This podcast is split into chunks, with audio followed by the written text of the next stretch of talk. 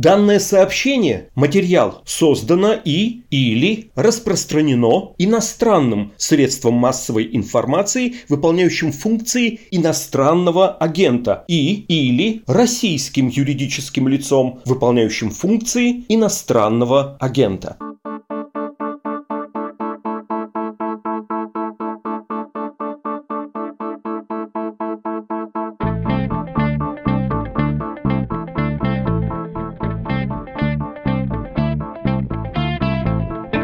Здравствуйте, это подкаст «Медузы. Что случилось?». Он выходит каждый день. Почти всегда веду его я, Владислав Горин. Хотел бы сказать, что есть еще субботний выпуск о российской политике с Константином Газой и Андреем Перцевым, но это уже не так. Уже в ближайшую субботу они, Андрей и Костя, выйдут с отдельным подкастом. У него будет особое название, свое, будет своя обложка, будет свой отдельный канал. Все будет суверенное. Обязательно вам потом скажу, как подписаться на их подкаст. Ну а пока длится наше с вами томительное ожидание, давайте перейдем к новостям, которые что? Долго остаются важными. Сегодня говорим про коронавирус, точнее про прививки от него, что теперь известно о побочных эффектах от них, включая те, что дает российский спутник. Надо ли перепрививаться? Ну, то есть, вроде да, надо, но когда? И что там про японские примеси в прививках? Про это тоже спрошу у научного редактора «Медузы» Александра Ершова. Разговор начнется очень скоро.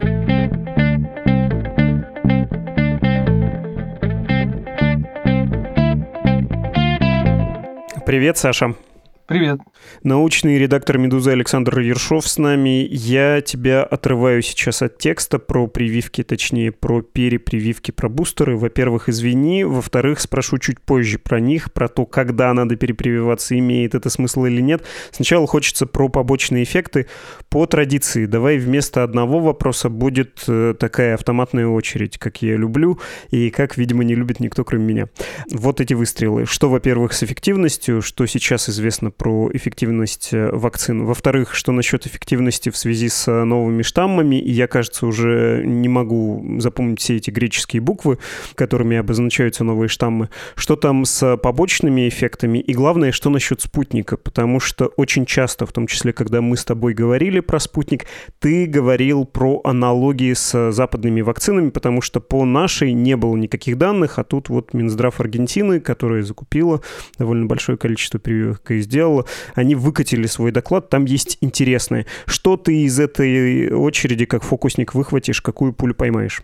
Ну смотри, я бы начал с самого простого, с греческих букв. Мне кажется, нам вполне достаточно всего одной греческой буквы дельта, которая, видимо, останется с нами в любое ближайшее обозримое будущее. И просто дело в том, что в России дельта настолько быстро захватила всю прилегающую территорию, что, кажется, ее вытеснить совершенно невозможно. То есть мы немножко живем, конечно, в мировой повестке, поэтому нам приходят, например, часто сообщения о калифорнийском штамме, некотором перуанском штамме, там штамм Йота, штамм еще какой-то Пока нам эти буквы запоминать совершенно не нужно, потому что заразность дельты настолько высока, что, кажется, нет ни одного штамма, который мог бы с ней в этом отношении поспорить.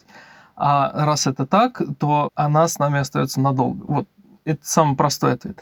Значит, теперь дальше, начиная с конца ты очень точно и правильно говоришь, что действительно на очень многие вопросы приходится отвечать именно таким образом. Ну, вообще-то вакцины действуют, но мы это знаем на основании данных из Израиля, где никакого спутника нет. И все действительно именно так. Нам приходится на все основные вопросы отвечать по аналогии. И это, конечно, не значит, что это неправильный ответ, ну, просто потому что Конечно, вакцины друг на друга похожи довольно сильно, и, например, аденовирусные вакцины, такие как спутник, они похожи между собой. Поэтому это вполне себе ответ. То есть, например, зная о том, насколько падает эффективность вакцины AstraZeneca относительно штамма Дельта, мы можем примерно представить, что примерно в этом же диапазоне будет и эффективность спутника. Но это, конечно, не прямые данные. Это, конечно, не одно и то же. Теперь раз уж я начал говорить про эффективность, это большой вопрос, в котором действительно можно и в трех соснах заблудиться, и ноги переломать. Потому что, ну, во-первых, существует несколько вакцин, и по ним, кажется, действительно есть некоторая разница. Вот последнее время кажется, что есть даже разница между вакцинами Pfizer и Moderna, которые сделаны вообще на одной платформе и кажется, ну, очень похожими, а отличаются фактически они там теми липидами, теми веществами, с помощью которых упаковываются МРНК в эти липидные шарики. В общем, это кажется вещь такая техническая, но некоторое влияние на эффективность она имеет. Давай скажем самое главное сначала. Вакцины по-прежнему сохраняют эффективность против ковида, против новых штаммов, если речь идет о тяжелом течении болезни и госпитализации. Это утверждение, оно верное относительно всех вакцин. И, в общем говоря, это самое главное, на что и следует обращать внимание. Дальше уже можно спорить и приводить данные из разных стран, которые действительно немножко противоречат друг другу, что является одной из сложностей для меня, для того, чтобы свести это все к какой-то единой непротиворечивой картине, потому что действительно есть противоречивые данные, например, из Израиля из Великобритании. Но они, эти противоречия, они касаются таких менее важных вещей на самом деле, как защита против инфекции, то есть против того, как человек может заразиться или не может заразиться. Просто еще раз напомню, что тяжелое течение и инфекция это не одно и то же. И, наконец, последнее про побочки. Тут действительно хорошо бы знать данные именно конкретно по спутнику, ну просто потому что немножко странно данные по безопасности, которые в принципе зависят именно от э, возможных вторичных компонентов вакцин, то есть не действующего вещества, а других вещей, которые содержатся в вакцине. Действительно, у нас вышло недавно очередной отчет, 14-й отчет Минздрава Аргентины, который применяет спутник, и уже более 11 миллионов доз в этой стране введено, и они собирают данные о возможных побочках, и это действительно важный источник информации для нас, потому что открытых данных по побочкам из России не публикуется, их просто нет, и это как бы тема отдельного разговора, почему так происходит. Это очень плохо. Поэтому в разговоре о побочках спутника нам приходится вот, собственно, ориентироваться на аргентинские данные, но, кстати говоря, не только. Есть еще данные из Сан-Марино, есть еще несколько исследований Аргентины прицельных, например, на аргентинских медиков. Есть отдельные исследования, которых очень подробно исследовали. Обо всем этом можно прочитать текст, который вышел еще в июле, когда вышел последний отчет по Аргентине. В общем и целом можно сказать следующее, что тяжелых побочных эффектов, связанных с вакцинацией у спутника, до сих пор обнаружено не было. При том, что есть данные на момент введения 11 миллионов доз вакцины с последнего отчета Аргентины ну, практически ничего не поменялось. Очень интересно, кстати говоря, посмотреть на то, в какое время люди сообщали о каких-то побочных эффектах э, в той же Аргентине. Там есть просто график, если открыть этот отчет, он очень много говорит о, о том вообще, что такое данные про побочку. Если посмотреть на этот график, на весенние первые данные, можно увидеть, что там огромный вал сообщений о побочках, таких слабых. Речь не идет о тяжелых каких-то состояниях, состояниях, там все подряд. И он резко падает, как только вакцину начинают применять массовым образом. О чем это говорит? Это говорит, видимо, о том, что люди, которые первые приходят на вакцинацию и которые очень за этой вещью следят, они, видимо, склонны еще и обращать внимание на побочные эффекты и чаще о них сообщать подавляющее большинство всех побочных эффектов, которые в Аргентине были обнаружены у спутника, они были обнаружены именно в начале его применения, и сейчас за последние два месяца фактически ничего не поменялось. Авторы этого отчета там указывают, э, ты говоришь об ипохондрии тех, кто приходит прививаться, еще есть ипохондрия системы здравоохранения, она более настороженно реагирует на новый препарат, и там тоже отмечается, что да, мы потом прививались AstraZeneca и Синофармом, и в какой-то момент э, количество прививок этими двумя вакцинами сравнялось со спутником и стало, кажется, обгонять, да, даже. Но вот этого эффекта не было, потому что медики тоже стали менее алармистскими, что ли, да, стали менее меньше реагировать на подобные вещи. И по статистике Минздрава Аргентины там есть 1% негативных побочных эффектов, тяжелых случаев просто единицы на миллионы. Ну, то есть это в рамках э, статистики это примерно как ничего. Да, я же сказал, что тяжелых случаев именно связанных с вакциной. То есть их настолько мало, что никакой связи подтвердить будет невозможно. Тут как бы важно подчеркнуть две вещи. Во-первых, побочные эффекты, в том числе и тяжелые побочные эффекты при массовой вакцинации обязательно будут и будут всегда.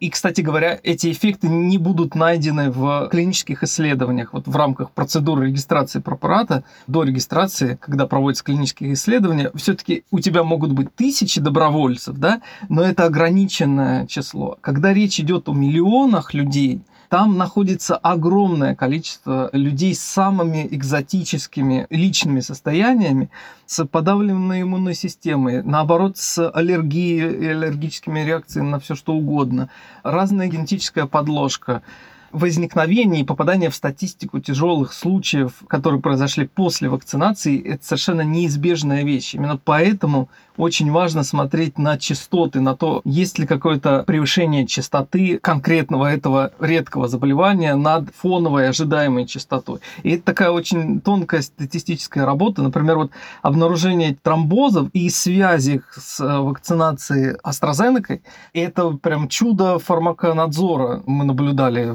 этой весной, когда действительно единичные случаи, ну там десятки случаев, да, удалось обнаружить на фоне миллионных вакцинаций. Вот. Это как бы свидетельство хорошо работающей системы фармаконадзора, а не свидетельство каких-то недостатков самой вакцины. А вторая мысль, которая вопиет к нам со страниц доклада аргентинского, она заключается в том, что на самом деле вот такой э, был бы я физиком или математиком, мне бы хотелось знать точный и конкретный ответ на вопрос, сколько побочек возникает у спутника. Вот есть конкретная вакцина, назовите мне конкретное число нежелательных реакций на тысячу людей. Вот ответ такой. Этого числа просто нет, потому что оно само по себе зависит от методики его измерения. Тут как бы нет температуры, все зависит от э, самого градусника, потому что сам градусник очень такой изменчивый. Если ты прицельно наблюдаешь за этими побочными эффектами, то ты их видишь. Как только вакцинация начинается массовой и уже не такой как бы новый, не такой интересный, фокус интереса на это дело падает, и, соответственно, количество побочек просто в статистике статистики драматически падает. Поэтому вот этого чистого точно измеренного числа этого радиуса протона здесь невозможно получить. И это как бы важно иметь в виду. Важно, мне кажется, поговорить про побочки во многом потому, что слишком переоценен эффект. Это нам эволюционно свойственно. Мы, конечно, реагируем на какую-то опасность, и чем страшнее картинку мы себе рисуем, ах, вот мне вколют, и мне станет плохо, тем лучше эта информация распространяется, оседает у нас в голове. Это все нормально, но нужно как-то, наверное, взвешивать именно этот риск, не пугаться. Хотя, надо сказать, что и наши власти с этим пытаются работать, и на это давить. Я вот сегодня утром шел, на автобусной остановке было написано социальная реклама в Москве «Не бойся, уже привейся». Что-то такое они подозревают, да, про народные страхи. Тоже новость, которая могла напугать и которая, кажется, требует объяснения про Японию, про Модерну, в прививке которой обнаружили металлы. И я так понимаю, что, в общем, не очень понятно, связаны ли эти были частицы металлов с тем, что нескольким человекам там стало плохо и даже, кажется, были смерти. И, опять же, это, кажется, такой эффект, который может э, повториться, когда прививок очень много, они делаются на разных площадках, накапливаются технологические нарушения, и, может быть, э, просто плохая технология, да, хуже становится препарат. Вот там сейчас Пакистан рассыпается в комплиментах спутнику, готов у себя его производить. Понятно, что если несколько площадок в Пакистане откроется, не факт, что можно будет э, отследить за технологией производства. То есть это все нормально. Какие-то побочки могут возникать не только из-за специфики препарата или из-за специфики людей, еще из-за того, что технология производства тиражируется и контроль качества падает.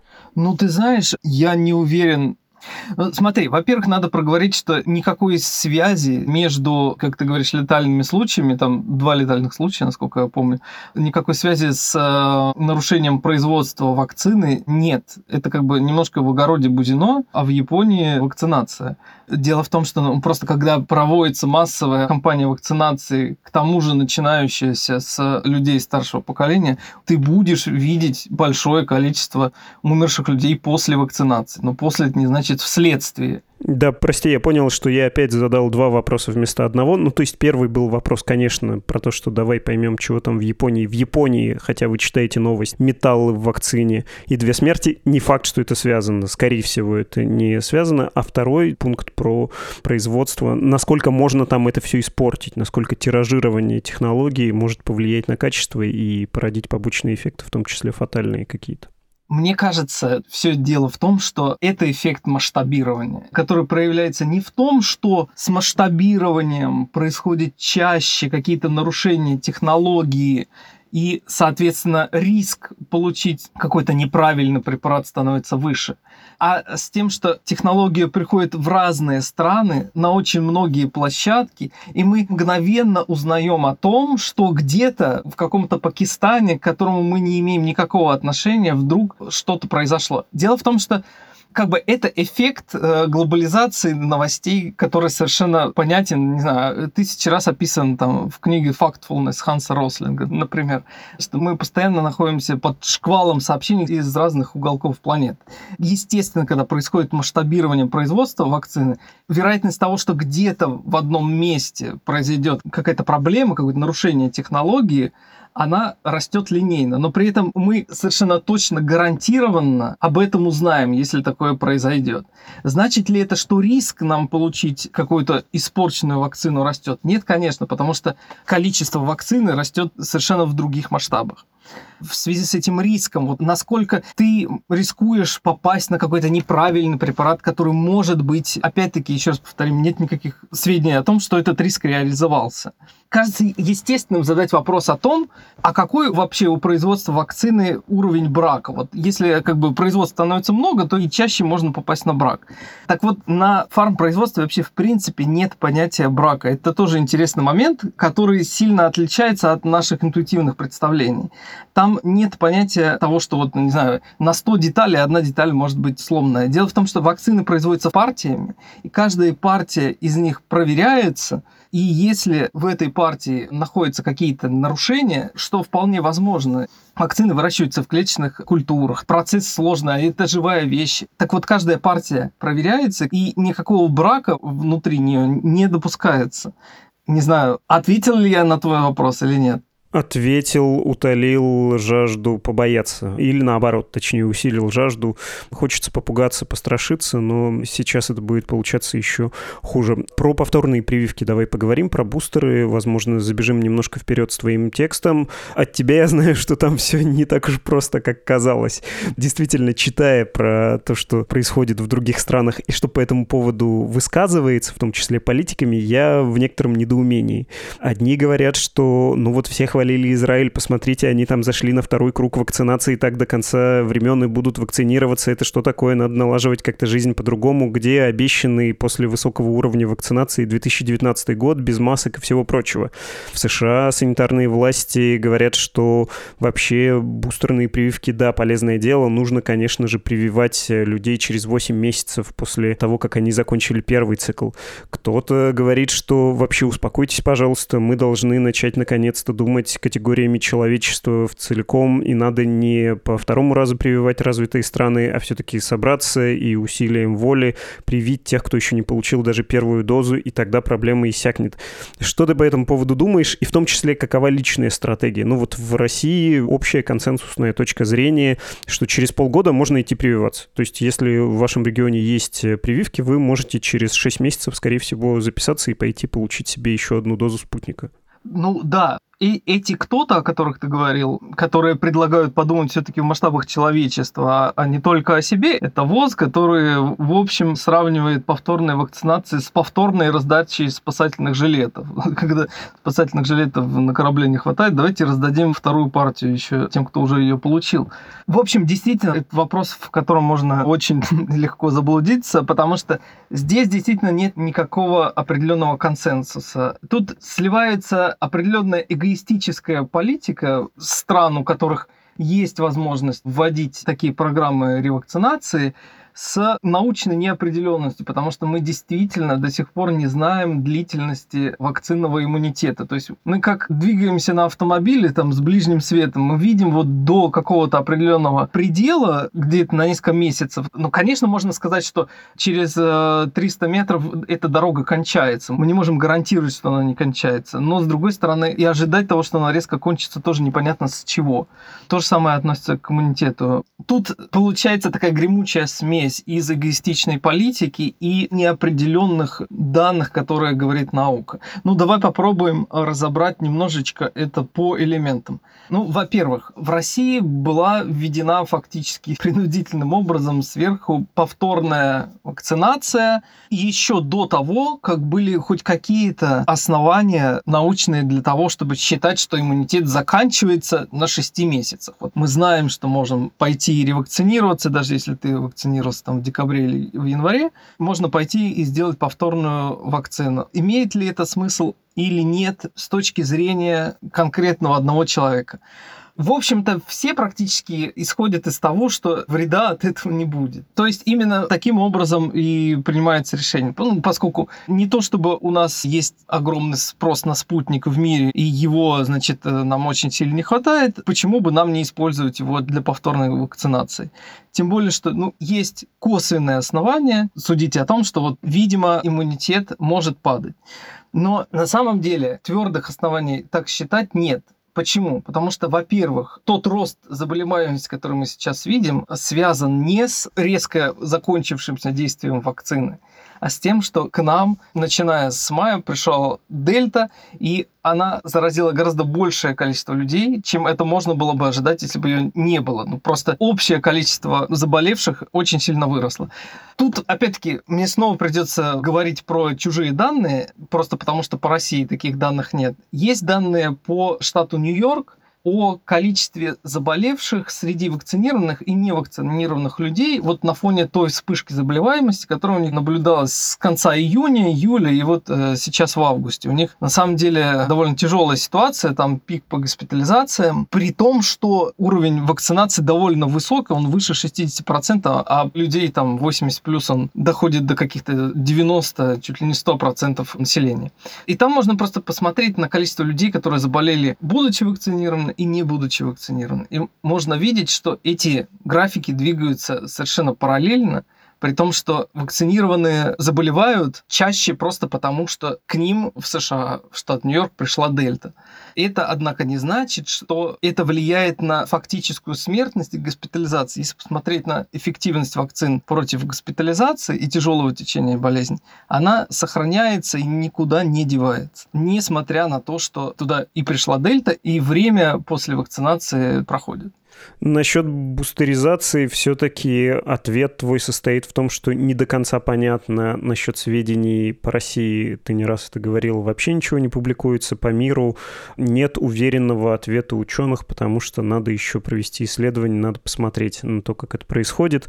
Хотя ты знаешь, что с какой уверенностью они говорят, меня, конечно, поражает. И в том числе РФПИ, который распространяет по миру спутник Ви, когда они говорят, слушайте, ну вы давайте уже на Западе спутник Ви признавайте, потому что хорошо, чтобы вот эта третья доза подстегивающая, она была гетерогенная. Вспоминаем смешные слова из школы, над которыми мы хохотали в пятом классе. Гомогенные — это одинаковые, гетерогенные, разные, разнородные, да? Ну, то есть, если ты прививался AstraZeneca, хорошо бы тебе третий получить, например, спутник, и наоборот, чтобы твой организм отреагировал как на нечто новое на это. Откуда они все это берут? Если нет исследований, это аналогии с SARS или вообще может, не знаю, с гриппом. Откуда все берется? Ну, нет, смотри, как обычно с твиттером РФПИ, тут как бы очень сложно отделить правду от того, что им кажется, чтобы хорошо было бы правдой. Действительно, гетерогенный бустинг, вот это, это называется гетерогенный бустинг, когда ты сначала применяешь одну вакцину, а потом, спустя какое-то время, используешь препарат другого рода. В общем, действительно, такая вещь, она, в принципе, должна работать лучше, и это для некоторых других вакцин показано.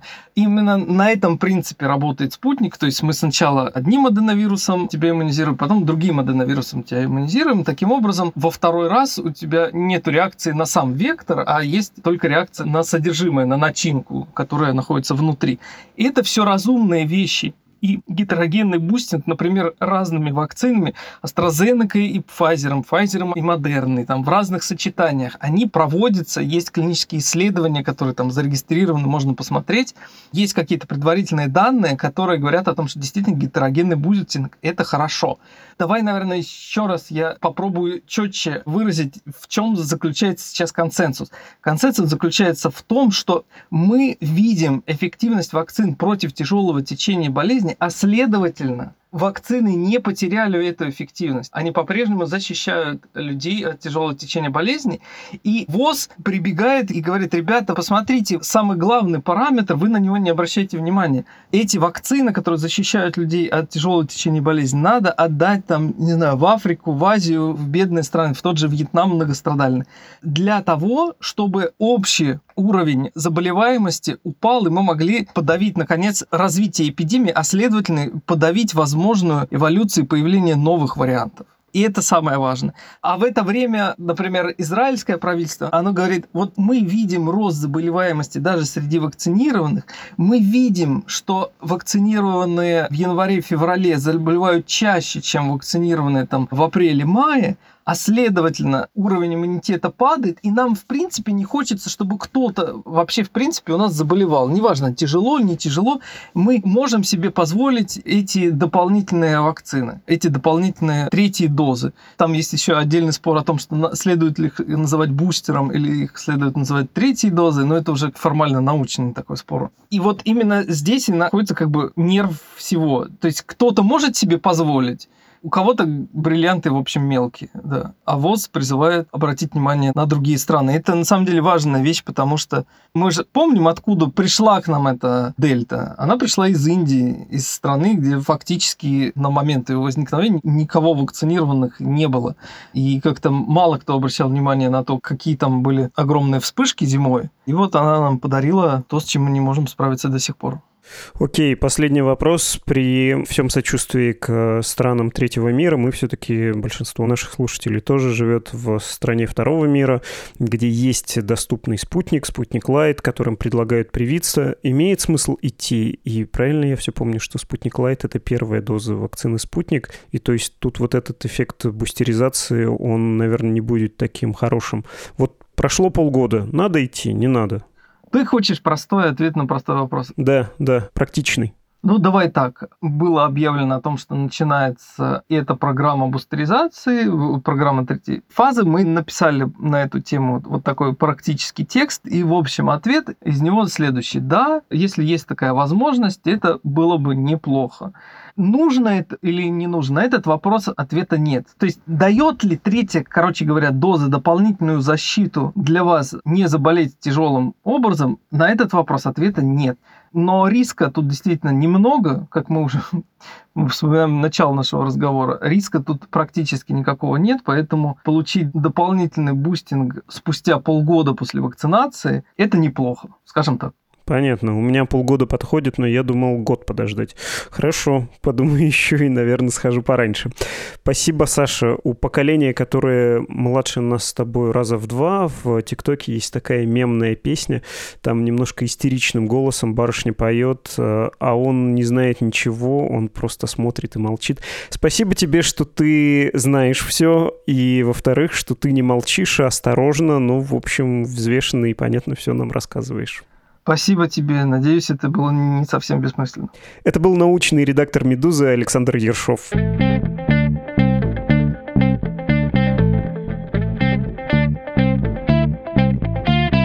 Вы слушали подкаст «Что случилось?» о новостях, которые долго остаются важными. Ваши отзывы, ваши оценки, ваши комментарии мы очень ждем на платформах для подкастов, особенно на YouTube, потому что канал у нас там маленький, а удобная платформа, и очень нам нравится смотреть на то, как там растут цифры. Они там сейчас растут, открою вам секрет, быстрее всего, и особое внимание YouTube. Я туда захожу, читаю комментарии, иногда ставлю лайки, даже не удерживаюсь от того, чтобы ответить на какие-то из комментариев. В общем, милости прошу. Ну, а так, если вам удобен Apple Podcasts, то, пожалуйста, Google Podcasts, пожалуйста, Spotify, CastBox, Яндекс Музыка, да ради бога. Ваши письма мы ждем на адрес подкаст собакамедуза.io, а ваши деньги, ваши денежки мы ждем по адресу support.meduza.io. Там можно оформить пожертвования, на которые, повторяю это снова и снова, живет Медуза. Мы существуем благодаря вам, за что вам огромное спасибо. И тут я не шучу, каждый раз не устаю этому поражаться. До встречи завтра и ждите новостей о подкасте Костя Газы и Андрей Перцева.